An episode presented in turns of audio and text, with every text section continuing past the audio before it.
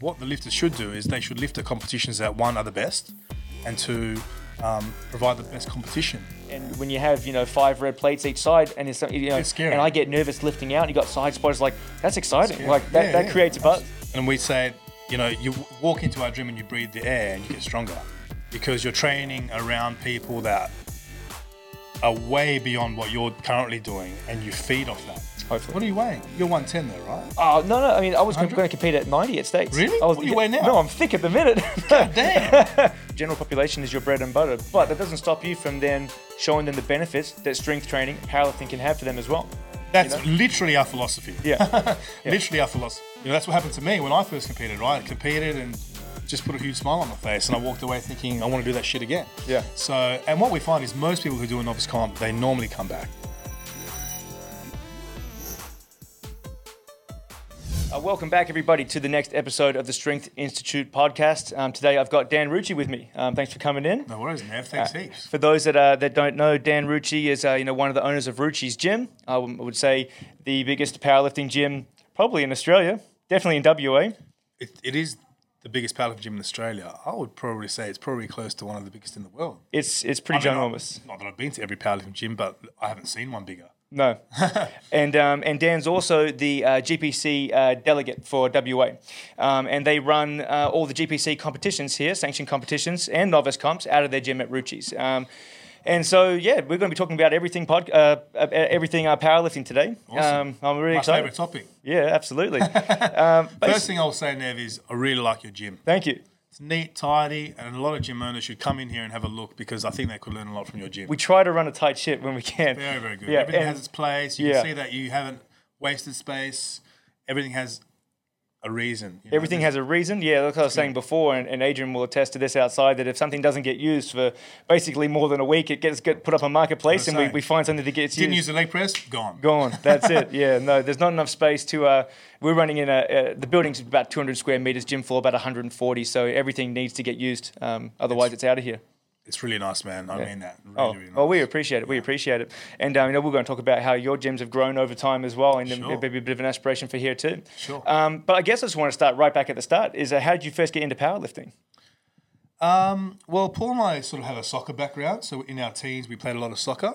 And then what happened was, I think Paul struggled with some injuries. And I think through that injury and sort of the rehabilitation protocol, we found strength training. And that would have been, I don't know, if I was to guess, maybe early 20s, maybe mid 20s, something like that. Um, we didn't get into powerlifting straight away. It was just general gym bro training, you know, trained at Bayswater Waves, a local gym. And then one day I uh, came across some newsletters from a, a friend now um, in, in Melbourne, Marcos, who's the owner of PTC HQ. Um, really liked his philosophies on training and, you know, just sort of build rapport with him over time. And then even he at the time was not um, running any powerlifting, although he had done some powerlifting in his past uh, or been involved in it. And then eventually, sort of his gyms evolved to a point where they started competing in powerlifting, and then eventually, obviously, um, evolving further from that, you know, running GPC and, and some big events. Um, and that's sort of how it started, man. Our first comp here in Perth was at the pit at Henry's gym in 2010.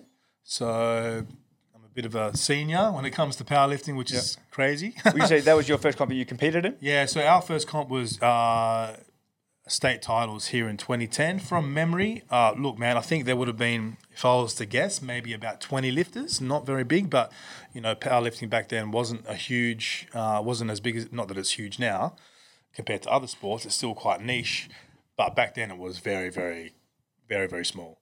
You know, um, but you know, it's come a long way since then. Obviously, It's come a long way. yeah, but um, that's sort of our how it- it's just to shorten Yeah. shorten the story. That's kind of how we got involved in powerlifting, and that was 2010. And then um, yeah, and that's that's kind of how our powerlifting journey started. And then we just fell in love with it. And what we fell in love with about powerlifting was the fact that you know is it, it's an individual sport, but you need a team around you to make shit happen. Basically, you know, and we say this a lot. It's an um, it's a team sport played by individuals.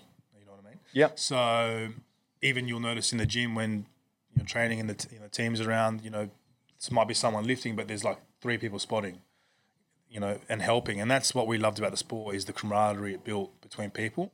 And Paul and I really enjoyed that part of the sport. Yeah, that was probably what drew us in the most was seeing even at that comp how close knit and how friendly and how supportive all the lifters were to each other. Yeah. Uh, and you don't get that in a lot of sports. Some sports are bitchy, and look, you still get it in powerlifting, obviously, but for the most part, the sport is quite inclusive, and um, yeah, that's that's probably what drew us to the sport, to be honest. Yeah.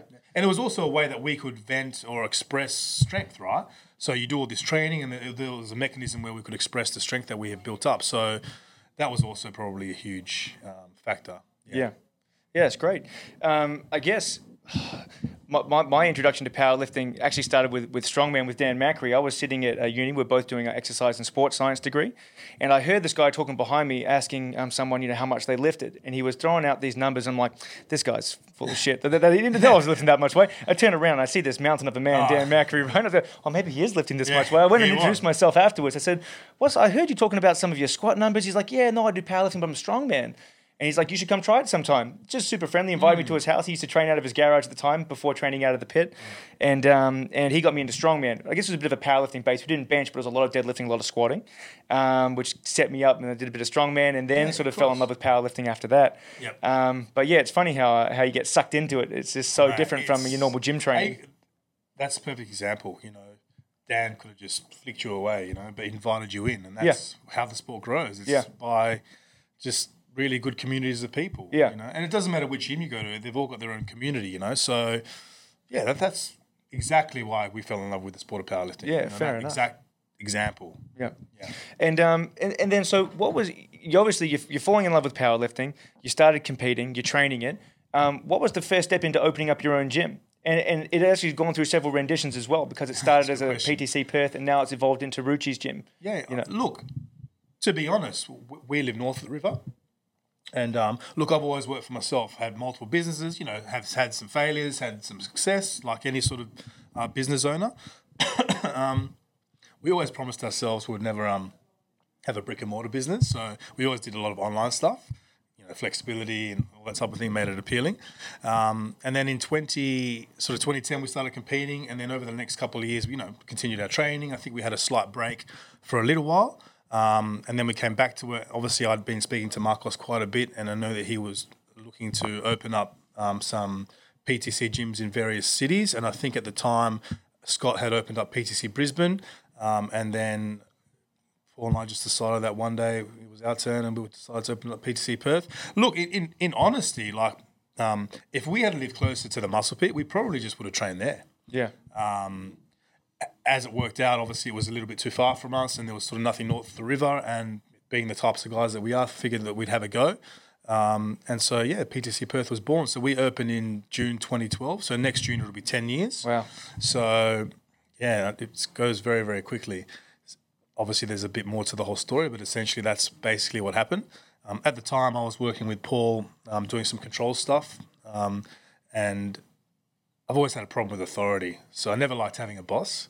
So, and that was we we just opened our gym. It would have been like literally June or July. Gym was going well, um, and so Paul and I were still working full time at the time. What were you doing? What were you doing full time? Um, I was doing some control systems work with Paul, so we Okay. were doing some work on some mine sites and Oh, stuff. nice. Um, I had a little bit of a falling out with the boss, um, and then I just one day just walked out on him and th- thought, "Fuck it, I'm gonna I'm gonna go 100 percent at the gym. This is what I want to do," um, and that's pretty much the story of my life, man. I make a decision, I just go. I literally just walked out. You know, I didn't go into work thinking I'm going to resign. I just it happened in like two seconds. Yeah. Um, and then I said to myself, like, you know, if we're going to try and make something of this gym, then we have to be full time. And I, you know, that's just some also some advice for anyone out there who wants to become a personal trainer or wants to do anything in life, right? There's no way you can be successful unless you're 100% in. Yeah. If you've got a fallback plan, you'll never be successful. No.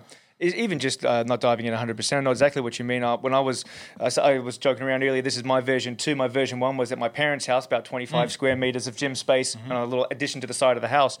And I was finishing off my uni at the time. I was working from there part time. I was playing rugby and I did that for about a year, year and a half. And I realized, you know, if I really want to build this, you know, I finished off the uni degree. Yeah. I've got to stop playing rugby as well because I can't risk getting injured. I can't risk, you know, breaking a leg and not being able to train people. And and when I stopped doing that and focused on on on just building clientele and training people, was able to get the clientele base up to the point where I could move into this place. So really is you have to dive into things 100%. Look, man, any business is like a baby. It needs to be nurtured, right? Um, if if you don't spend the appropriate time, it won't it won't uh, yield the result. And it's that simple. It's man, it's like anyone in powerlifting. If you don't train, put apply yourself, you're not going to get the result. It's Yeah. the same principle, right? Um, so yeah, look, that was our f- our first gym was uh, June 2012. It was 170 square meters of pure bliss, very much similar to your gym. Pretty much all free weight, no machines. You didn't have space for machines, right? Um, you know, heaps of kettlebells, all that type of thing. And then after sort of 12 months, we sort of outgrew that. We got to the point of that gym where people were literally waiting outside to come into the gym to train because we had an open gym membership, a bit different from your gym, right? So is it 24 hour? People could scan themselves in? Uh, yes, we did have 24 hours sort of to, I think, in the last sort of six months. Yeah. Um, which was obviously very handy. But it got it got ridiculous. Like there was literally people waiting outside. to It was crazy. So it was obviously time to make a move. So then we moved to our second version of the gym, um, which was from memory around 350 or 400 square meters. We had a nice 100 square meter mezzanine with office space. Um, eventually, which all the hammer strength gear went into, and then I think the gym floor space. I don't know. It was around 300 ish. You know, which to be honest is a perfect size. And like I said to you before, I think would be the perfect size for your gym when you want to scale up. Um, obviously, in that time, we started running comps. Uh, I think we, I took over the GPC here in Perth uh, in 2013. So you know, we've been running the GPC now for eight years. And in that time, the sport's just exploded. You know, and I, I like to think that we've played a role in that as well. Um, look, you know, if you look at powerlifting, the history of powerlifting, and especially powerlifting gyms, they don't, they don't, they're not really. Um, you know, they're always tapped onto a commercial gym or in someone's garage, or it's like 50 square meters and there's shit everywhere. And it's it's not really family friendly. It's not really appealing to the majority, right? Right. Um, it was a very hardcore underground type of sport. And to be honest, they're some of the things that we loved about powerlifting. But our, I guess our vision was to try and couple that philosophy with um, trying to modernize powerlifting, much like you see like a college gym in the US. You know, you go to the US, those college gyms or even NFL gyms, Right. they're clean, they're professional, they're modern. We wanted to sort of combine that modern approach to a gymnasium to sort of that hardcore uh, mentality that powerlifting has. And so that's kind of the direction that we took with our gym. Um, and that's why today you have the facility that we have. You know, it's, it's like yours, it's clean and tidy, everything's got its place, but it still has the, you know, the, the powerlifting background and the, I guess the hardcore nature of the sport um, as much as possible. You know, obviously you lose a little bit of that because you're trying to like soften it up a bit to to, to um, so it appeals to a broader audience. Right. And that's the only way to grow the sport. Yeah. You know, to build a huge base of people that are interested in the sport that want to opt in. You know, long term. Um, and in doing so, you you know you now have comps that sell out. You know, Yeah. I think the no, the November novice comp sold out in 48 hours. Is it a mega comp or is it a one day? Nah, it's one day. One day? So I think last year's 60 I ran lifters? two days. So there's 70 registered. 70, so we wow. take 70.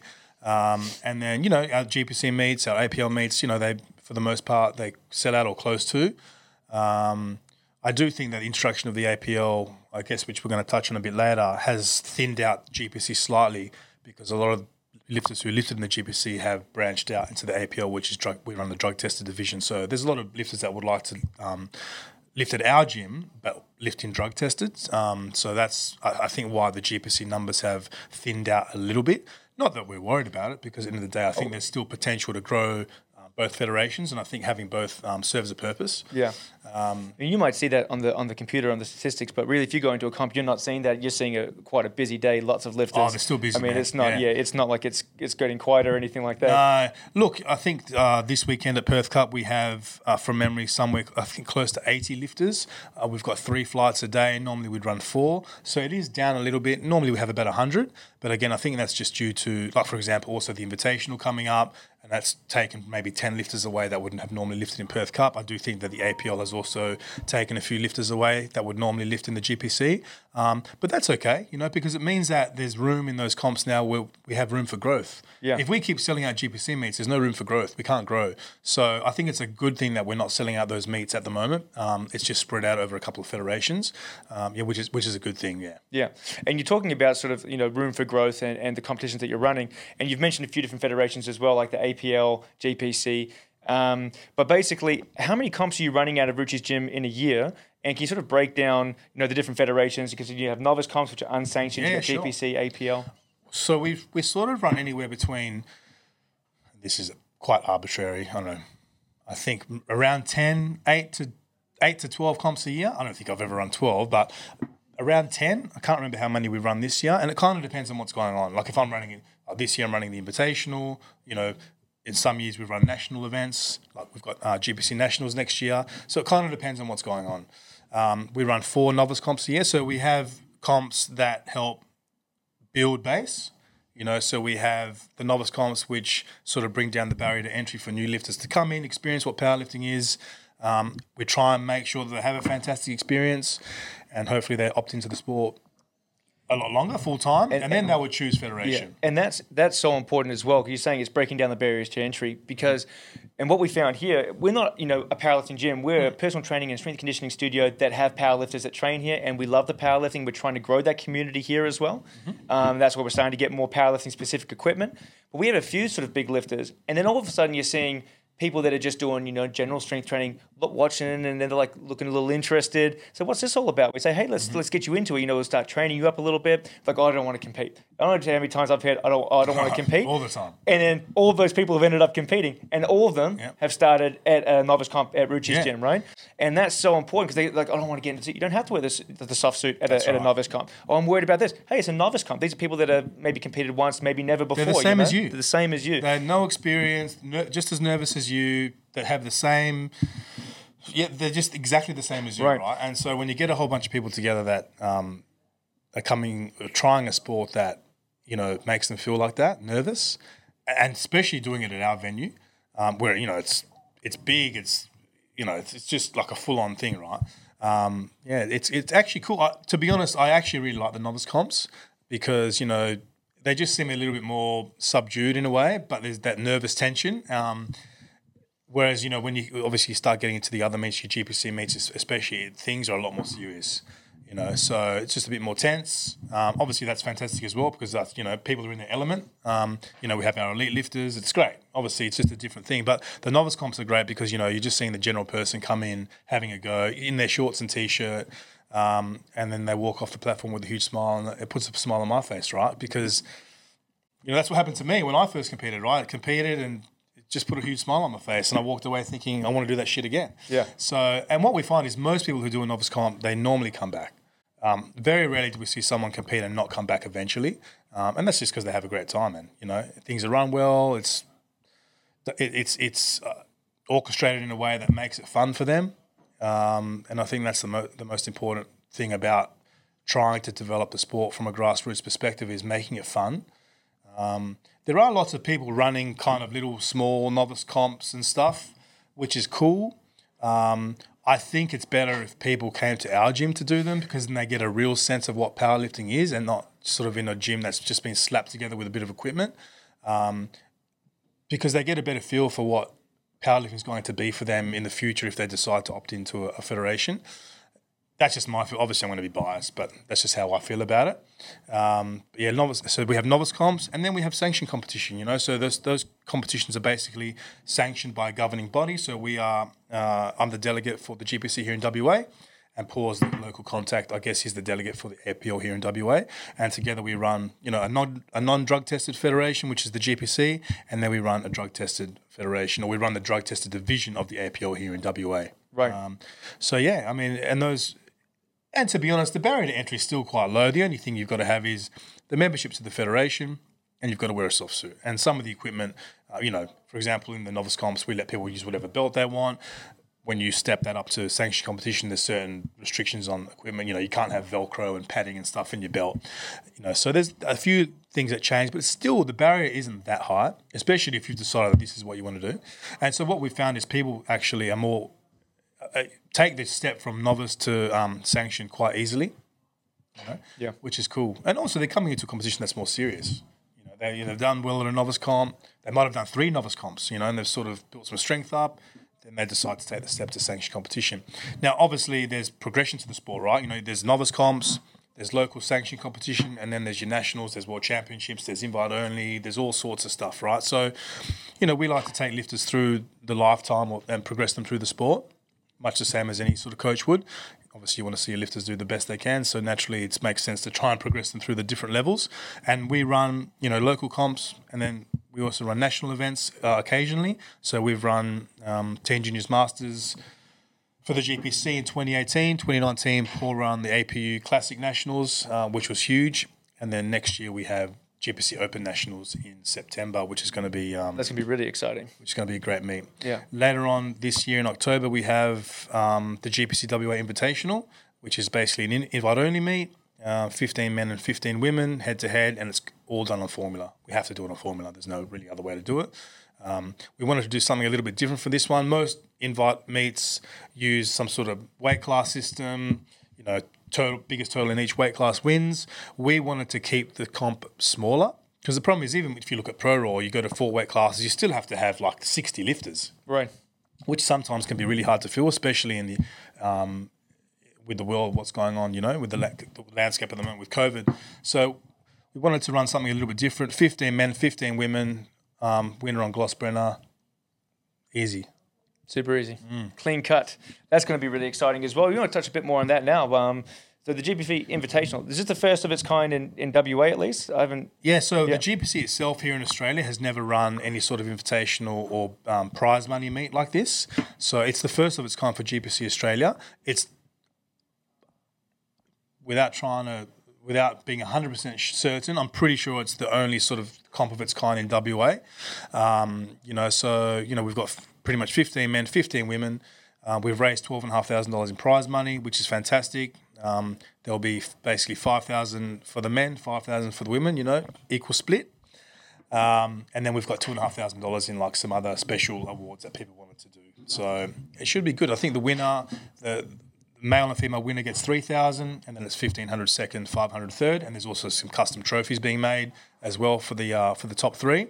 But um, look, man, I think it's going to be a great meet. Yeah. I really think it will be, and it's something that we want to run biannually, so every two years.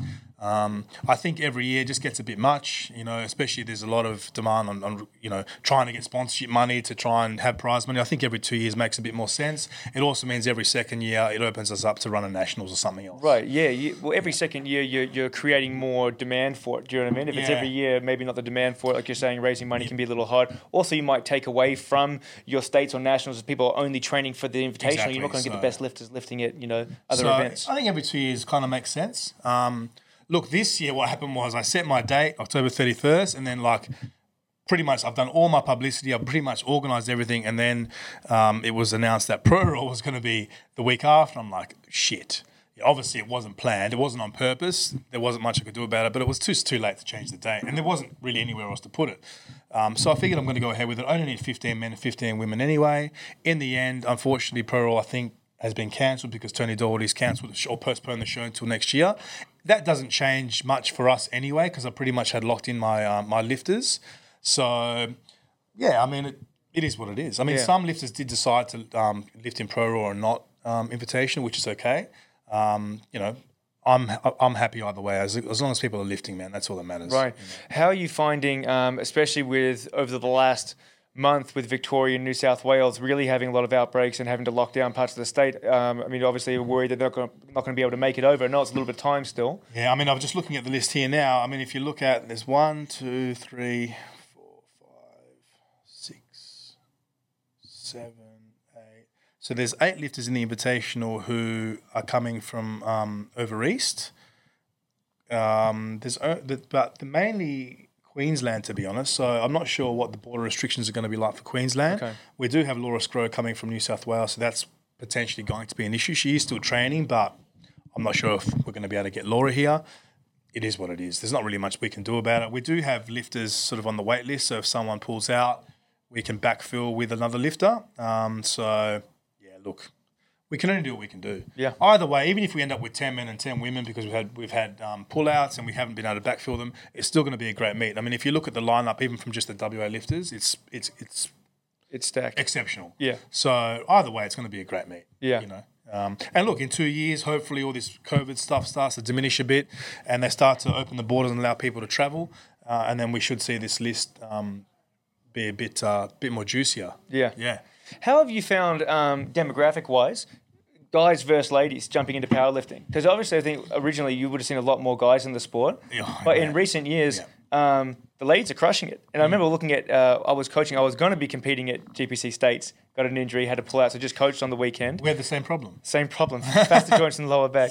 Well, no, I had my, oh, my, we both got injured though. Yes, yeah. So I tore a calf. Yeah, and um, and one of my uh, um, you know clients here, Megan, she she did really well. She came um, Yeah, third, yeah, third in the uh, in the 82 and a half kilo ladies, and that division was just stacked. I mean, looking at- mean, you got Jessica Day, think about you it. got Kat, you got Megan. They're all totaling over Someone like 500 Megan kilos. finishing bronze, and she's strong. She's outrageous. That's scary, man. Yeah. You know, and, and, and we know that Megan isn't um, primarily primarily a powerlifting um, Yeah. athlete. Powerlifting's like her side piece. Yeah. You know? Even with the invitational, because she's doing invitational. Yeah. Uh, she had a bit of a joke around. So I can't remember what she said, but like, you know, don't.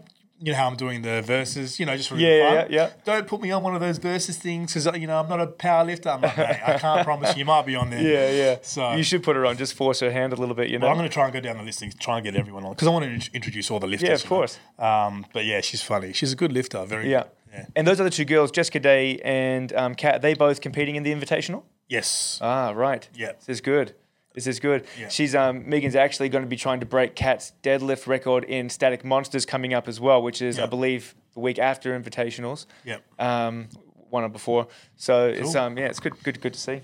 No, no, Megan's great, and I'm glad that she's lifting because she is a good lifter, and she definitely deserves to be there as well. Yeah. Yeah. She's the only one from your gym competing. Uh, invitationals, yes, yeah, Yeah. yeah. Okay, She's the only one from here competing. Awesome. Yeah, No, we'll, we'll be there supporting. And, Yeah, it's going to be and good, man. So I think between now and the end of the year, we have Perth Cup this weekend. Uh, we have Invitational, or sorry, we have APL, um, an APL Classic, don't what's called, an APL meet, I think, towards the end of September. Then we have uh, October um, 31st Invitational, a November Novice Comp, and then this year's GPC Push Pull is going to be held. I have to double check with him, but I'm pretty sure it's going to be going ahead um, by Brad at Dungeon Powerlifting in Bunbury. Okay, yeah. Um, so what we've tried to do this year is give it, try and grow the sport more broadly because obviously if we're running all the GPC meets here locally, it's hard for regional areas to get involved sometimes. So Kat Becker ran, um, we call it the GPC Winter Classic. It's basically a, a, teen juniors masters event.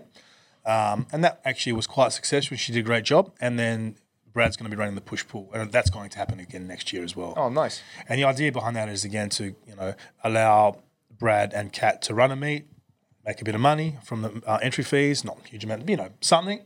You know, I want them to grow and prosper, uh, and the only way to do that is to try and um, you know improve your bottom line. So it helps them grow their gyms, and also helps them attract people to the sport and those federations in that in those areas, which is really important. Yeah. Because what happens is you know people will do um, the teen juniors uh, masters at Cats. They'll do the push pull in uh, in Bunbury. What happens then? Then they're looking for powerlifting. Then they find Yeah. states. They find Perth Cup. You know, so it helps sort of attract people to the bigger meets um, through those, I guess, satellite gyms, which is really important. And I think um, and Brad's gym does great down down south in uh, Dungeon Powerlifting. Um, Yeah. They came second um, overall at, at GPC States um, Yeah. on points there. He's actually moved again. He's moved again. Yeah, so this guy I can't keep. He's had like eight gyms. This guy. Yeah, right. I don't know what happened, but Yeah. um, yeah, he was Um, closed for a week. But yeah, no, Jet, uh, Br- Brad's always had quite a strong team. Let's see, I mean, he's obviously doing the right thing down there. People are gravitating to him. He's the sort of powerlifting gym down south. Which Yeah, I is mean, great. I think in his area, I don't think there's much. No. So, um, no, Brad does a great job. Yeah. Yeah. He does a really good job. So I'm not sure how he's going to go next year. I'm not sure how any of us are going to go next year. But it was really cool this year because the gap was uh, the gap between sort of us and even Brad was a bit closer. Um, I think the year before was like crazy. Right. It was blown out hard. at, at, at States. yeah. Yeah. Um, you know how we have this the team trophy. Yeah. Now the team trophy, the team trophy, but is like, it's a bit embarrassing for me because like I have to give myself the trophy. Um, it wasn't there to give myself a trophy, right? It was there because I think what the team structure does it helps bring the teams together because you know you're at the back and you can see the team tallies. You know you you know Nev, you can get your team together and go like, yeah, we're third. When you know if you finish goal, you know what I mean? Like it's Yeah, yeah. it just creates a, a dynamic that i I, I think helps facilitate a better environment for each individual team, and then even the camaraderie and you know the the banter between the Well, teams as well. I, I, it's a thing, and, I know we were aware of it too because I think you know that was the goal was to get a. We wanted to get a. You know, we're newer to the powerlifting scene. We wanted to have a big presence at, at states. I think we were going to have nine lifters out of the plus. We had eight lifters. I coached on the day. Um, we ended up coming third on the day on the on the team trophy points. great. And um, and it was fun because uh, AJ from Smith's Fitness, um, we actually grew up playing rugby together since under 13s or 14s right. against each other, I should say. Yeah. And um, and on the same st- rep teams. Um, but he's always been like one year ahead of me. Like he opened his gym like a year before me. Right. Like he upscaled the year before me. He just is like this. Yeah, yeah. And I was like, I gotta get ahead of him somewhere. You know, we, we just got pipped him But at you the know, stage. AJ also has a nice uh, a nice little team down there, and he's got Troy there, um, who who specialises in powerlifting. I, I coached Troy for a few years, so you know he's he knows his shit. He's, he's good, and I think they've got a, a nice community down there. Absolutely. Um, and and so he- his team always does well as well. I mean, if you speak to AJ, he'll say well they're not like a specialty powerlifting gym, and that's I completely get that. They've got two monolifts, so they're they they they do a fair bit of You know, powerlifting out of there. I mean, you know, it's it's good. Yeah. Um, look, to be honest, man, even even with our gym, I wouldn't I wouldn't say we're hundred percent powerlifting. We can't be. You know, we we do heaps of general work with general population, personal training, nutrition, all sorts of stuff. So I, I- I think in order for gyms like ours to survive, who I guess at face value look like a hundred percent powerlifting gym, you need to be able to branch out and, and, and sort of work in, with those other populations. Yeah. Um, you know, because let's be real, they pay the bills. That's what we. That's what we say is, is that general population is your bread and butter, but that doesn't stop you from then showing them the benefits that strength training, powerlifting can have for them as well. That's literally our philosophy. Yeah. literally our philosophy. So, and that works quite well. You know, we have a semi-private model. I think you've got. A, do you have a semi-private model here, or is it always all one-on-one? So, so we have one-on-ones, and we do have a membership base. But to get the membership, people have to do at least one coaching session a week, Yeah. and then all of our um, memberships include sort of the programming. So we do all the programming for everyone as well. Okay, yeah, Yeah. cool. So, but we actually have a semi-private um, model, uh, and also one-on-one personal training. So, depending on you know suitability and budget and all that type of thing, um, you know, we can filter people into different services based on um, their individual needs, which is cool. And obviously, we've got the gym so big that we can have lots of different things sort of running at one time as well, which is handy. Um, but you, you need to, and and also to be honest, sometimes I find working with general population brings a sense of a reward that um, is kind of absent sometimes in powerlifting because you know I work with an elite lifter. He's elite. He's strong. If I get him from a 300 kilo squat to 320, it's awesome. But like, you know what I mean? Yeah. Where if I get someone who walks in who can't squat, who can barely walk properly, Yeah. can't squat properly, and then in a year you get them squatting 100 kilos, that to me is a massive achievement. Yes, you know? yeah. I think sometimes there's more reward in helping the general person perform simple shit Yeah. um, which to them is not so simple. Um, and I think there's, you know, you're literally improving someone's life. You know, they're, they're you know, so I, I think sometimes there's a lot of reward in that. Yeah. Um, I think it's huge, that- hugely rewarding. Yeah. yeah, it's huge, right? And I, I think, like you said, it is your bread and butter. Um, but I, I even think just for the heart, you know, because I think that's why we all got into health and fitness, just to help people. Yeah. Um, and with powerlifting, like it's a sport. Like we're not. I'm not making someone's life better from getting from a 300 kilo squat to 350. Right. In fact, his probably life's going to be worse. He's probably going to be Always sore and cranky. in the morning. like obviously we're talking about powerlifting as a sport is extreme, right? Yeah. We're not talking about health and fitness anymore, but just for general health and fitness, I think you know, uh, I think that's where why most of us got into this, right? Is to help actually help people. Yeah. Um, and so I think most of us will find our roots there, to be honest. And I think powerlifting uh, um, is a passion. It's a, it's a love thing. We do it for the love. Um, I know that's definitely the case with Paul and I. Um, you know, yeah, and it's a lot been a long time now. yeah. Do you recall what your first total was at your very first competition, Oh man, or roughly the numbers that you? Uh, it would have been. I think. I think it was 420. Okay. I think it was 420. I think I squatted 150 or 160. I benched 120. And I deadlifted 160 or something like that. I Yeah. can't remember something like that. Um, yeah. Wow. So you've gone 100 percent in your squat then, because you are a 300 kilo squatter for those that are that, that aren't aware, which is um pretty Well, I big don't know if I milestone. squat 300 right now, but But you have I was done hoping to 300 squat go- 300 yeah. at States. I Yeah. mean, when I tore my calf, I squatted 250 for three. Yeah. I probably had two reps in reserve, maybe three.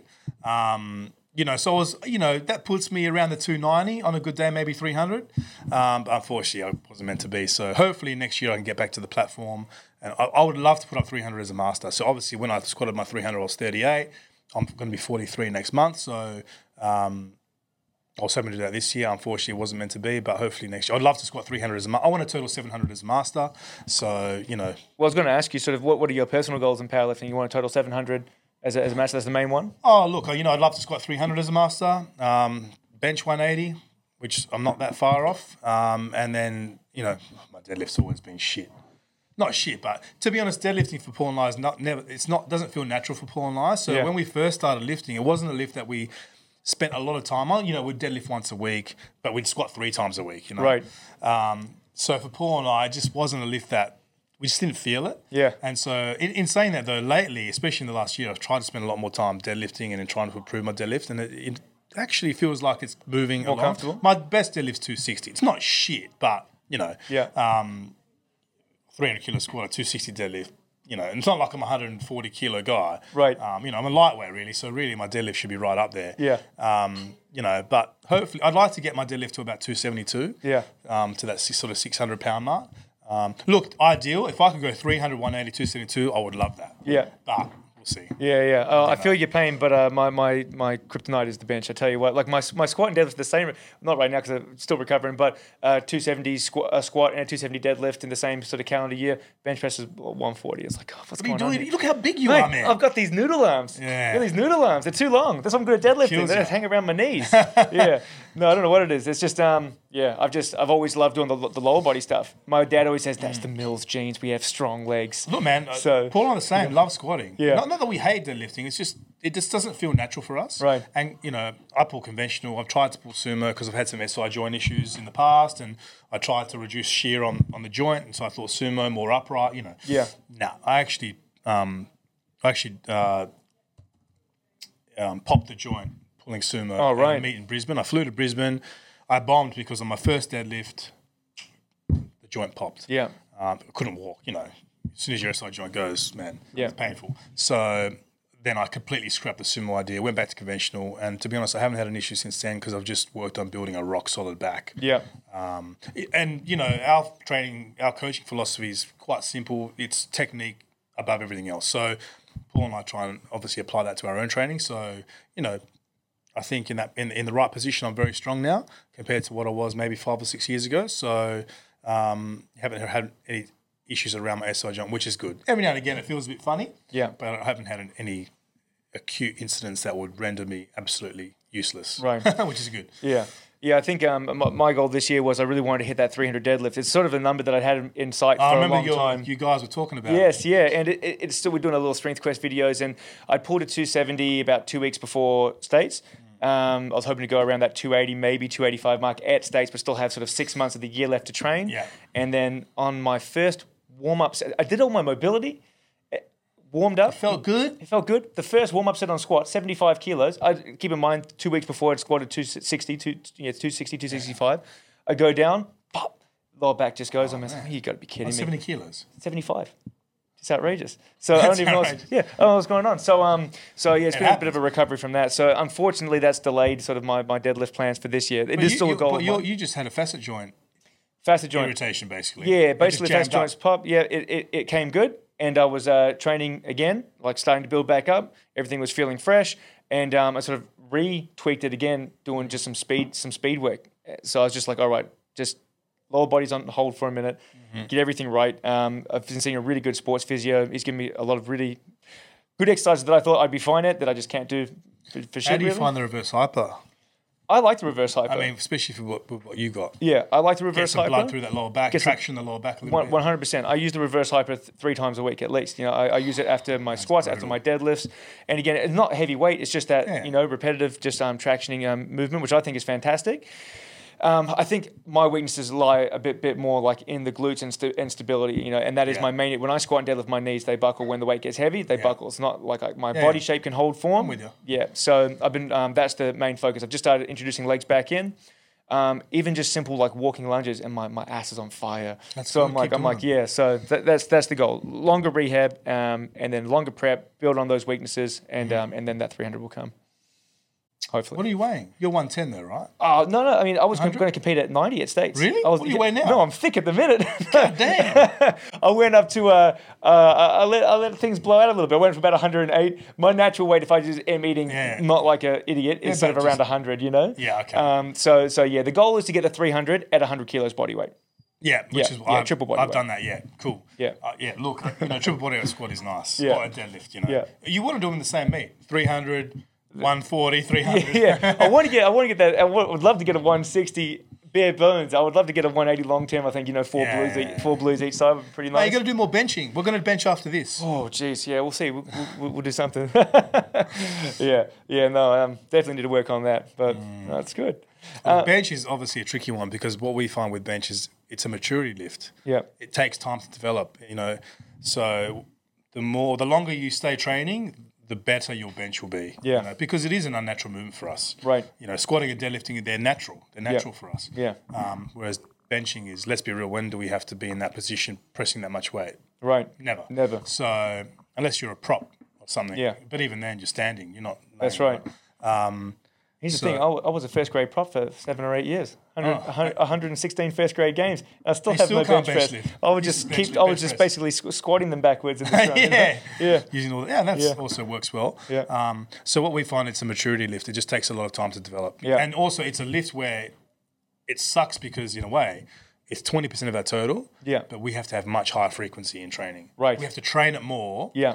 For a little return on our total. Right. It sucks. Yeah. Um, but yeah, it is what it is. Yeah, exactly. Mm. What I started doing is just surround myself with monsters. Like we got Big Gavin here, who's a um, 200 Yeah. kilo bench presser, and, Yeah, strong. and I just got to like um, I just hang out with him, and then those numbers become normal, and then on my body That's would just right, I'm yeah. willing it into existence, you know? And you bring up a good point, man. And this is what we say about our gym. You know, when people come in and we say, you know, you walk into our gym and you breathe the air and you get stronger because you're training around people that are way beyond what you're currently doing and you feed off that. Right. When you, you know, you can go on Instagram. I can scroll Instagram now and look at 200 kilo benches all day. It's way different when you see it in real life. Yeah, Um, and I think people miss that part. You know, there's lots of people now trying to train at home and stuff. I think they're doing themselves a misjustice because they're they're kind of they're losing the point of what powerlifting is. I think. Yeah. And it's working in teams and around people that are stronger than you and, that camaraderie. Um, and people do better in a team environment Yep. than they do anywhere else. they always would do better with a support structure around. Yeah. So. Um, and, and and 100%, like if you're just training at home, and I trained at home for years, um, I was working at a small PT studio and training from home, and, and you do, you lose that that sort of atmosphere.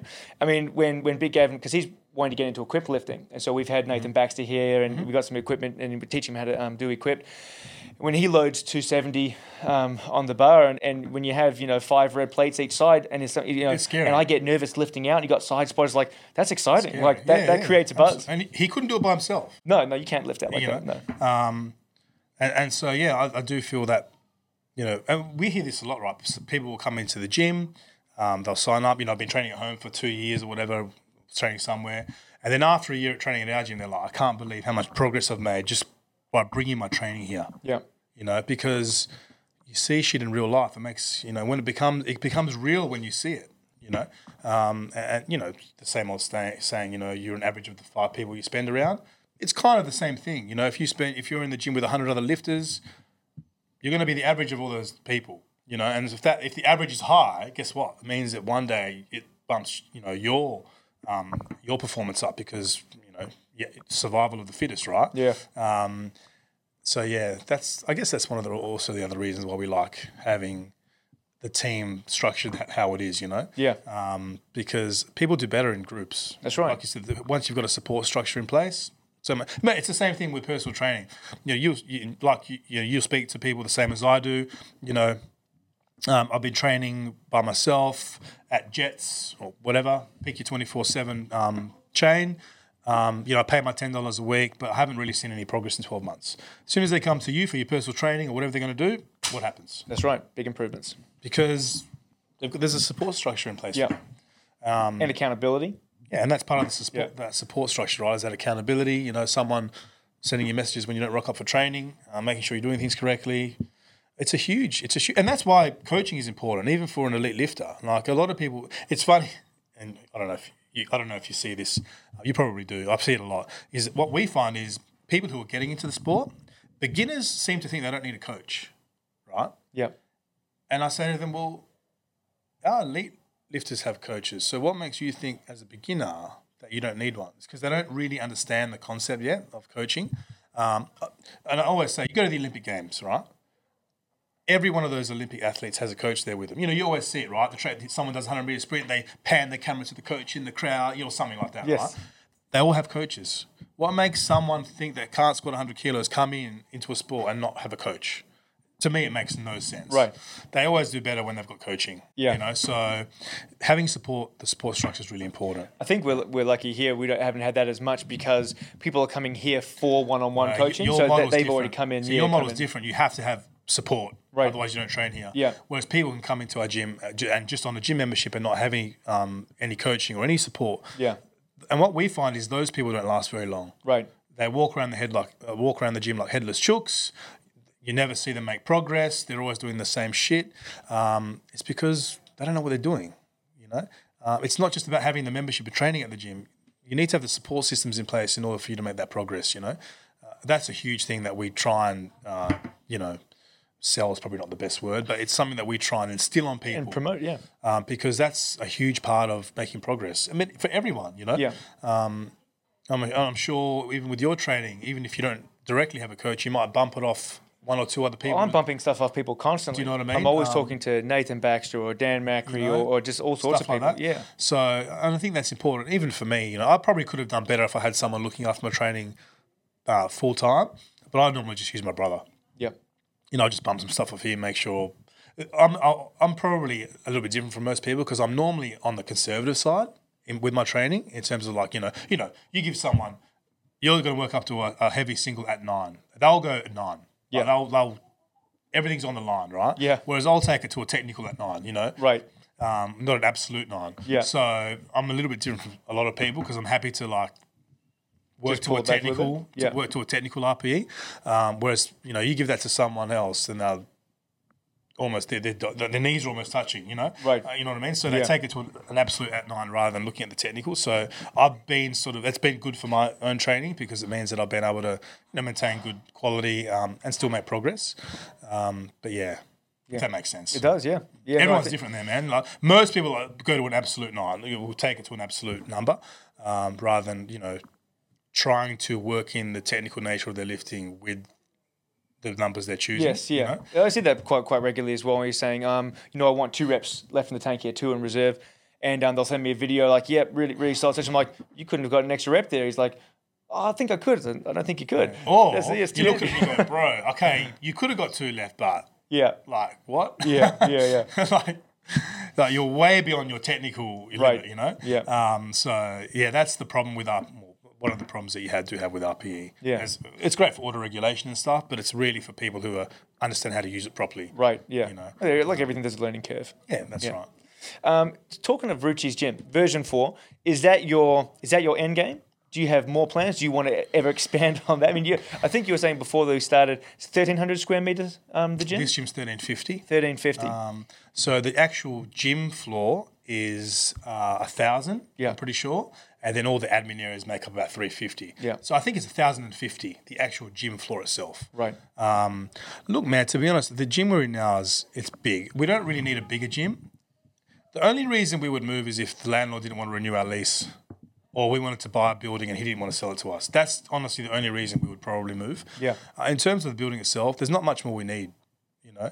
So, do I see us us moving from here?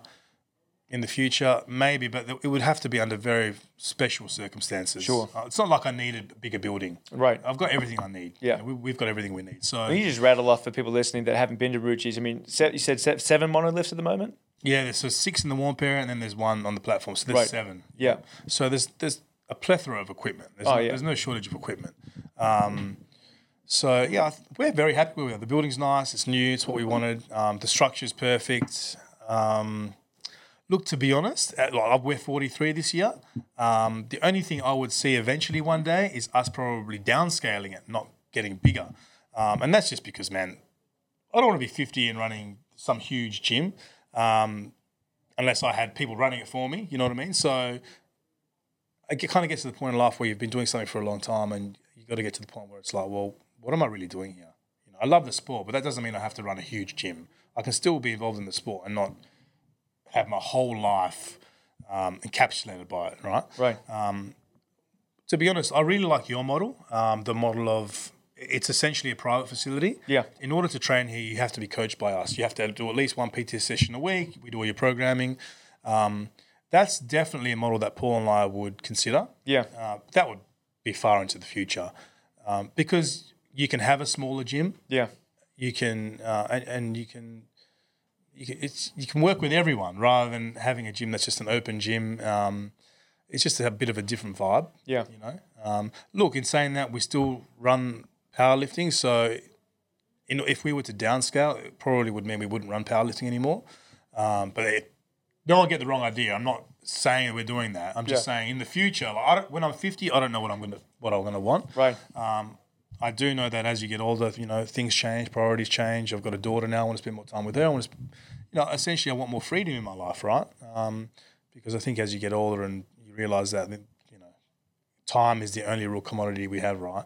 So you want to spend it wisely doing things that you want to do. So it's not saying I don't want to do powerlifting. I do, but I don't want to do 100 hours a week of it. Yeah, you know what I exactly. mean. Yeah, So yeah. I'm happy to do my 40 hours like everyone else. Yeah. Um, and man, that you know, and we've brought on some really good staff over the last um, eighteen months who've helped Paul and I um, take a bit more time off um, and sort of thin the thin out the workload that we had because it was just it was ridiculous. Um, and it gets to a point where you know if you do something too full on for too long, you start to resent it. Uh, you start to not enjoy it anymore. And Burn, that's- burnout's a real thing, right? yeah, burnout, right? And that's certainly not where we want to be because we do want our gym to um, to be long term. And and so in order for that to happen, it means that Paul and I need to really work on getting the, the right balance in our own lives. Yeah. Um, and we've we've kind of got that now. Um, there's still a little bit more work to do, but it's definitely something that's like two years ago. It was very difficult for me to go away for a week. yeah. Um, now it's a lot easier. So there are things that have evolved in the last couple of years that have made things a lot nicer for Paul and I that we can have a bit more time off and stuff like that, which is good. Yeah, it's great. Yeah. Now, you wear a lot of different hats when it comes to to owning Rucci's, right? So, like, you, you compete sometimes, you run the big comps, um, you're coaching, right? You run seminars. Which, what do you prefer? Like, what what what do you have a favorite? Do you know what I mean? Like, Oh, look, when I was a bit younger, I used to yeah, love love competitive, love playing rugby, love going to strongman. Oh, don't get me wrong. I would love to be a full time powerlifter, right, but I don't pay my bills. right. but if it did pay your bills, would you rather just just just compete all year, or do you do you like coaching more? Or Do you like just sitting back and, and, and, and running everything? Yeah. Look, man, I've always, yeah, it's a good question. Obviously, I love competing. Um, not that I've been able to compete properly in, since 2017, since my last meet when I when I put up my best performance. I've been riddled with injuries and all sorts of shit. I've competed a few times, but just to get on there and have a bit of bit of a go, you know, go 600 or something, you know, just fun stuff. Um, competing and powerlifting aside, like the actual for myself, um, look, I, I, I really enjoy working with people. You know, so I, I do feel that as we have grown, you know, the more there's more people that want to work with us, so it becomes increasingly more difficult to do that because I can't work. They've only got 24 hours in a day, and I, I you know, it's just impossible. So. I, I think that I thing I get enjoyment out of Mercy are things where I can touch more people. You know, the courses are great because Yeah. you know we can work with twenty people in a weekend, um, and help way more people than I can in a one-on-one scenario. In saying that, one-on-one scenarios are great because you get a bit more granular with people, you build better relationships. So I kind of like the both for different reasons. I certainly don't want to be doing twenty-five hours of one-on-ones a week because that I would get burnt out. You know, um, I'm also a qualified remedial massage therapist. So at one point, um, you know, I think in V2, going back four or five years, I was, you know, on top of everything else I had going on, I was probably doing around 20 hours of massage a week. Um, I, started to get a little bit burnt out, and so I had to severely reduce those numbers. Um, at the moment, like I do, I'm just doing some stuff from home. I do one or two a week. You know, it's just for a bit of extra cash in the pocket, um, bit of fun money. Um, so I don't really do a lot of remedial. In saying that, obviously my remedial skills are great, and my knowledge is great because I'm able- able to apply that to coaching um, and educating. So that's really good. Um, it's a good question, man. I, to be honest, I, I enjoy running comps. I don't enjoy it always tying up all my weekends all the time, but I love it, you know? Yeah. Um, so that's really a tough question. I, I must say, I do enjoy things where um, I'm able to serve more people. Right. Yeah. That's probably I get the enjoyment out the most, yeah. Yeah. Okay. Comps would probably probably be that thing because while I'm not perhaps all the time involved with each lifter individually, um, you know, we're we're able to put on an event that enables them to do what they love doing, and I think that's that's an important thing. Nice. It's a community thing, right? You know, um, and I think powerlifting plays a, a role in the community because it keeps people doing things, other things outside of powerlifting that perhaps wouldn't be good. You know, Yep. um, you know, we have so many people come and uh, talk to us that you know powerlifting has saved their lives. You know, depression, anxiety. You know, it actually has helped um, literally save people's lives, and I've had people tell me that. So that's probably the most important part about uh, my job. Yeah.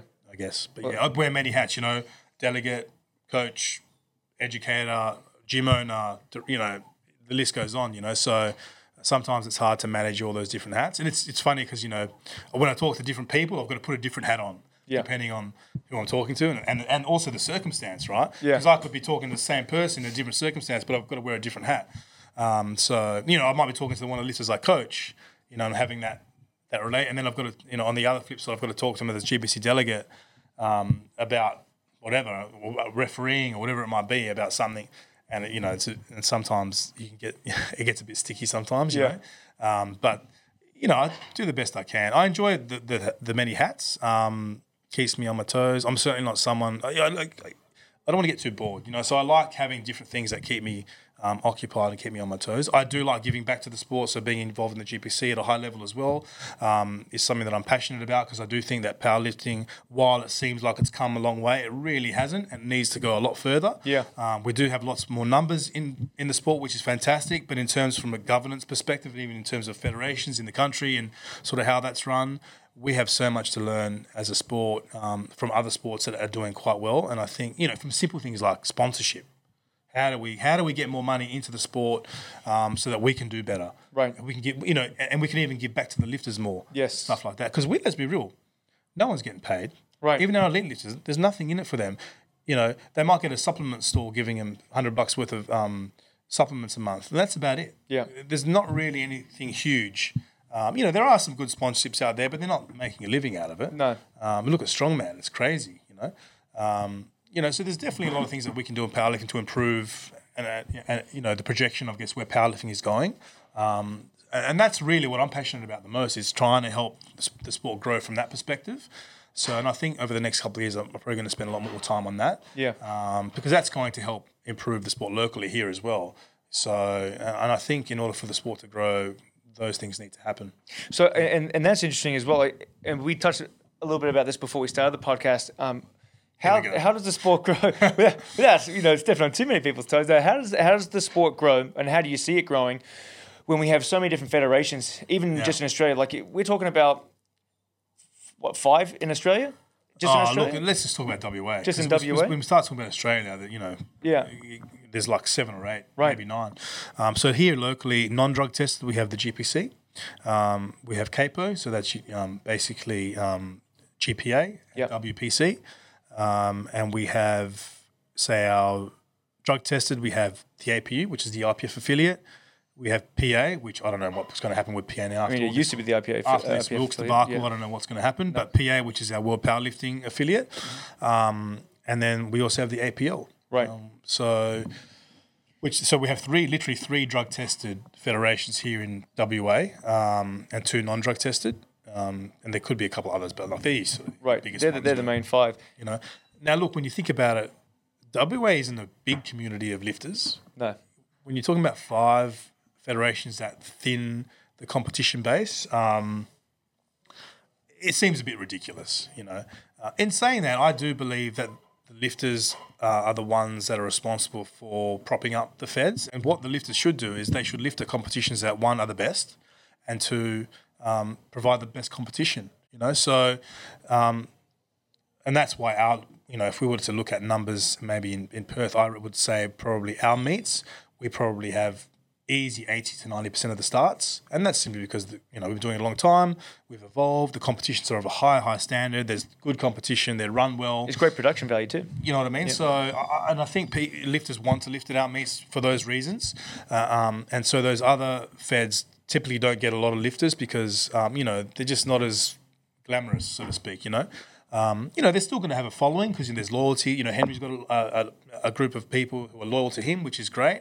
Because loyalty is actually a great thing because without loyalty, you know it's hard to grow stuff. You Yeah. know, you need to have fanatics, and, and it's a good thing. You know, and even with the APU and, and PA, that there's fanatics that, that are in those federations that will not leave that. There's people that would rather not do any powerlifting if that federation did not exist. You know, Right. so obviously it's a very small proponent, but there are people like that, which is cool. You know, I'm I'm I'm, I'm okay with that. Um, how the sport grows is, man. You know, I think sure, we might we, we can continue having all these federations, but I think all the gym owners and everyone needs to, um, you know, can just continue working, building the base, building the grassroots, and providing people with a great experience. And I think if we can continue doing that, um, and and then we let the lifters choose where they want to lift, um, then I, you know, I think we're on, on a good projection from that point of view. I, I think that you know, do I think we need all these federations? Like, we, I think we can all agree that we don't. Right. Um, but you know, it's it's like anything, man. There's politics and there's without going into shit, it is what it is, right? Yeah. Um, you know, so and I think the lifters are the ones that have to make the decision. They're voting with their membership. They vote with their feet, right? So if you if the lifters were just to vote with their feet, um, what you'll find is that the federations that are dwind- that dwindle away will eventually won't exist anymore. Um, and I think you know that's you know where it, it needs to go. Lifters need to start voting with their feet more. Um, unfortunately, in powerlifting, you know, you've got this participation mentality. Like everyone wants a gold medal, so or a record. Um, and I'm huge on this, and some people maybe not don't agree with me. I hate all the record books. This is what the main the main problem is. You know, uh, I'm going to go for a national record. That's freaking awesome. Which like which federation? federation? Well, because you've got you know, geez, you can get like you're saying records in five different federations. It, it's You kind of know- like it's, it's crazy, No, right? I, I don't hate the record books. I just I, I, I dislike the way they are used. Yeah. you know, um, every federation has their own record books. Um, even in the GPC, some of the empty records we don't have standards, right. so someone can just go in and put up some real mediocre lift and all of a sudden record. Um, I know that the APL has standards. Um, Yeah, IPF has standards have as well. like baseline standards. Um, it's just you know it's just one of those things. And I, I did some um, some analysis, some some data in 2018 of comps on, or I basically got the data from Open Powerlifting because they actually put out something on um, gold medals in meets or something. I can't remember what it was. Um, and it was like it basically showed that it was harder to not win a gold medal than it was to win a gold medal Yeah, because like you know all the weight classes. There's like one or two people in each weight class. Gold, it's gold medal city, right? Um, and, and so I did some, a comparison to the comps that we run, and you know, it was it was kind of similar, but it was way less. It was it wasn't as easy to win a gold medal because you know our comps them could be eight in a weight class or ten in a weight class, so um, there's more competition. Unfortunately, there's some people that don't like that, and they would rather compete in another event where there's no competition, but they can get their gold medal or, get on the podium. Right. See, for me, that's completely backwards thinking. I would personally rather go up in an event with 10 other guys that are going to completely annihilate me um, than go into a comp where I'm guaranteed to get When on no one's podium. competing. Yeah. Cool, I got a bronze medal totaling um, 700 at 100. And then you go to this other comp and the, and the podium was like 800 plus. I mean, it's to me, it's a bit naff.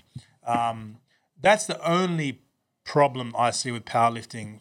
And some people will definitely disagree with me here, which is cool. I'm okay with that. But, I, you know, it's, it's just one of those things. It's like, you know, when you have nationals, um, you know, and you see this all the time. Someone will put up on their Facebook, oh, I'm the 82 and a half kilo national champion. Okay, bro. Um, which fed? And then, okay, so you totaled, this is an example. I don't know. I'm, I'm not talking about anyone specific, but you Yeah. see this type of thing.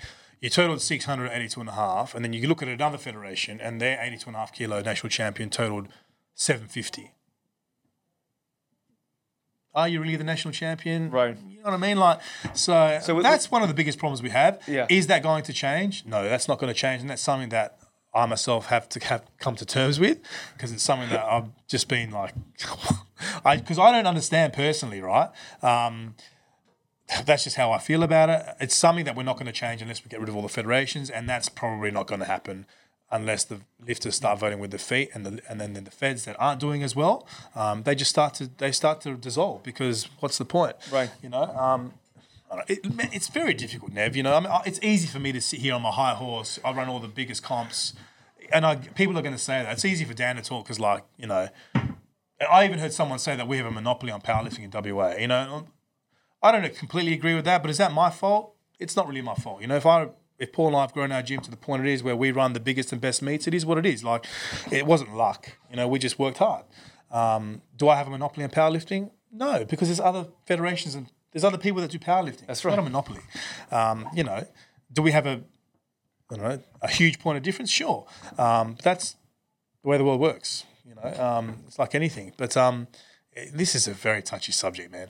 Yeah, people- people- Yeah, there's probably people who are going to watch this and be cringing and shit, but like, and I'm happy to talk about it. I Yeah. talk about it with anyone. You I know? just I, I, I like the the fact that um and I'd said before that you know International Weightlifting Federation one federation Yeah. governs all the weightlifting bodies you know that's it's easy there's one set of records So we there's one standard before. there's one rule set Yeah. um, equipment is the same everywhere so like you go to GPC raw is knee wraps and a belt for squat you go to Yeah. um, I'm not sure what a, uh, APL is but you know APU and PA knee wraps is equipped right well, to in belt only. APL, there's different divisions, so you can have a classic division or a wrap division. There's actually different Oh, record right. books. There It's you go. crazy. So- now look, going back to the, the IWF thing, weightlifting's in the Olympic Games, so naturally everyone that's everyone's um, long-term goal. That's the end game, right? So Yeah. we don't have all these splinter federations because there is already there. That's- that's the it's there. federation. In powerlifting, we don't have the Olympic Games, and like I said to you, Nev, I think that's actually a good thing for powerlifting. Um, for various reasons. Um, but that's why we have all these splinter feds, right? Someone doesn't like that person, doesn't like that rule. I'm going to do my own federation. I reckon I could do a better job. You know, they copy and paste the, the IPF rule book, they make some changes, and off they go federation. Um, that's basically what happens in powerlifting. You know, Yeah. we've seen it happen here locally in Australia. You know, that's how GPC pretty much started. You know, so it's just one of those things, man. I don't personally have the answer. Um, I don't think there's one person that does because I think we're all going to have our own bias, yeah um, which is completely understandable because we, you know we've all got vested interest in different federations, right? Um, you know, it's man. Well, I know. See, the the end goal for IPF is to try to get uh, powerlifting into the Olympics, and I know they've been included now into World Games in 2022. It's going to be this year. They pushed it back one year because of all the COVID. Yeah. Um, so their goal is to try to get it into the Olympics. Why do you think that would be a bad thing? If, if you know IPF becomes sort of the drug tested federation, that's in the Olympics and just sort the way they structure those organizations is not going to help the small business owner where the where grassroots sport is done. Let's look at weightlifting. Let's be real. How much weightlifting actually happens now? It's tiny. yeah There's hardly any weightlifting. There's way more powerlifting. One of the reasons is one, the barrier to entry is a lot lower for powerlifting. It's easier for someone to squat, bench, deadlift than it is for them to do a clean and jerk and a snatch, right? Um, put that aside. What's great about powerlifting and the federations is they help keep the money at the gym level. And that allows gyms to grow and prosper, build bigger facilities, provide more better competitions, bring down the barrier to entry, make it more family friendly, better productions. Um, and I think that's really important. Whereas when you get into the IWF scenario and those scenarios where you have that sort of projection into the Olympic Games, those organizations, they don't allow, from my experience, they don't allow the gym owner to basically make any money. So the gym owner can't grow. So they expect you to run a meet and spend all your day in prepare, preparing and planning and running a meet, and, you know, and volunteers everywhere. man, and, yeah. and, and not and make four hundred bucks. It, it just doesn't work that way, um, and that's what's been great about the GPC and even CAPO and some other federations, um, sort of outside that model, that have they've allowed the gym owner to keep the entry fee, and that's really important because that um, incentivizes the gym owner to do better. You know, if I get 20 lifters paying $50 each, that's $1,000. Cool, I can use that $1,000 to buy another bar. Awesome. I've added another piece of equipment to the arsenal, which is great for one, the gym. It's great for the sport because at the, in, the, in the warm period, I've got another deadlift bar. That's a very simple example. Yep. Um, you know, if I get 50 people paying $50, that's two and a half grand. Cool. If I do two comps of that, I can buy another bench or a mono. And you can build the arsenal. You can actually build your gym up so that the comps become better and better. And that's essentially what we've done. Um, it's not it, it's not a secret. We haven't won lotto or something. Like that's essentially what we've done at our gym. Um, it just takes time. It's taken us ten years to get to where we are, right? So, and the problem is when you go to the other model, they keep the money at the top, um, and they don't really allow for that same kind of grassroots growth at the gym level. Um, and we've seen this firsthand with PA because PA did the same thing. Um, and look what happened to all the PA gyms in Perth. They're all gone, you know. Um, because and I feel sorry for them because if I think if PA had had kept the money at the gym level, some of those gyms would still be remaining, and PA would still be um, running quite a, a decent federation. You know, so unfortunately, that's not the way they run, which is one of the reasons why Paul and I didn't get involved because it's uns, it's unsustainable. Yeah. it's really not sustainable. Um, you know, so It's been interesting to see federations like that, which were big, get smaller and smaller and smaller, and GPC's sort of There's good over. reasons for that. That's one of them. Is because they keep the money at the top, right? Um, you know, and, that, and you can't have that. You can't have all your minions doing all your work and then you keep all the money because then the minions have nothing to feed on. You can't grow. You can't grow your gym. You can't buy more equipment. You know, oh shit, I've only got one mono. I'd really like another one, but then I'm gonna have to pay for it. Like, why should I pay for the mono? You know, you get into this. it- It's a very difficult situation. I think going into the Olympic Games, let's be real. The first thing is you've got the drug problem. Yeah. There's no hell, no way in hell that the Olympic Games is going to put powerlifting in the Olympic Games. Right. Uh, just I just can't see it. They already want to get rid of weightlifting, right? Because of the drug problem. And powerlifting is way worse than weightlifting. Not to mention, even if they did put powerlifting into Olympic Games, it would be single ply equipped. Right. It's not going to be classic raw anyway. Yeah. And let's be real, most lifters, especially in Australia, in fact probably around the world, most lift classic raw with a knee wrap. They're not in think they would do the um, equip just as a point of difference to weightlifting. real powerlifting is in equipment. Right, I guess yeah. if Okay. you go- originally, for, for people that like powerlifting now, it all started off basically was all equipped, So right? a bit of And history then- on powerlifting. and then raw. Classic raw was only introduced in 2010 in the IPF, so that would be in knee sleeves. Before that, well, you had to be in equipment. We didn't have to be, but you would because obviously you put up your best total. yeah, And in fact, if you go back to sort of early 20, uh, 2010 to 2015, that period, people in the in people who were involved in powerlifting, say in uh, in the US, they would consider classic raw CrossFit. Yeah, It's only now where classic raw and raw knee wraps is starting to become a thing, right? Um, if they got the sport into the Olympic Games, it would be single ply single ply equipped IPF. yeah. It's not going to be classic raw. Okay. Well, I don't think so anyway. yeah. I guess the people, the number of people So doing, there- doing therefore, equipment it's, is just it's, so small. it's null anyway. yeah. Because like most people, let's be real, are not going to lift. Your mum and dad lifters aren't going to lift single ply equipped. No, there's no chance. So, what's the point? Right. Yeah. I mean, even I'm not going to do it. I mean, I don't want to. Like, I just don't have it. Not that I don't have the interest. It just takes a lot of time. It takes so much time to, to learn to learn everything. It's just like a whole a whole new It's time. world opens up to you, when you Um, yeah it's time. Yeah. You know, um, and the re- one of the reasons why powerlifting has grown in the last ten years is when classic raw was introduced in 2010. It brought down the barrier to entry so much because no longer did we have to have equipment. right So you could literally. I think my first combo was bare knees. yeah No, nothing. I didn't even have a belt. No belt. No, nothing on my knees. No wrist wrap. Just completely raw. yeah You know, so when the barrier to entry comes down like that in the sport, it allows a lot more people to come in and, and um, make numbers up. fair enough If you go classic, if you go um, single ply equipped, forget it. yeah Um, obviously, there's still a huge contingent of single ply equipped lifters, um, but the reality is most people come through classic raw. And their mum, and, a lot of them are mum and dad lifters. You know, they're amateur people. They just want to have a good time and have Yeah. a lift, and they're not interested in putting on equipment. yeah yeah I wouldn't, I wouldn't put them in equipment most of them because they're not strong enough anyway. to yeah to handle You know, you have to have an element of strength and Yes. more importantly, a skill base in Yeah. order to use equipment. And so, like, it takes time. absolutely You know. Perfect. Well, I guess we can finish off. Just um, if there's anyone that's watching that's sitting on the fence about if they should get involved in powerlifting, or what would your words of advice be to them? Oh man, look, I found powerlifting um, just through training, um, and obviously, if you've been watching, you've sort of learned a little bit about that. My piece of advice would be to just have take take your time, be patient, play the long game. If you're in this for, you know, if you think that in one year you're going to be breaking records or you're going to be the world champion, do not bother because no one's waiting around for you. Have patience, really master the lifts, um, get technical, understand training, understand how to train, and then find people in the sport of powerlifting. I might know a couple um, who can help you because at the end of the day, you know, no one does it alone. And um, in order to get somewhere, you're going to need the help of professionals who understand the sport and how to get people from point A to point B. Um, patience is probably the biggest thing I would, biggest piece of advice I would give someone. yeah. Perfect. What about you, Nev? What would you say to someone? First of all, my word of advice would be do it. Go do a novice comp. Just jump in, have a crack. Because once you start, you're, you're going to be hooked. Yeah, All right. So that's, 100%. that's that's first word of advice. And the second thing is, is, is pairing what you're saying is basically the key to, to having big lifts and, and doing well in powerlifting is to, to, to work hard consistently for a long period of time. So Yeah. it's just be regular, be consistent, put the effort in, and just keep coming back, and, and everything will go the right direction for But you. no, what you said, Nev, like, if you hesitate, you won't do it. Just do it. Make a commitment to yourself.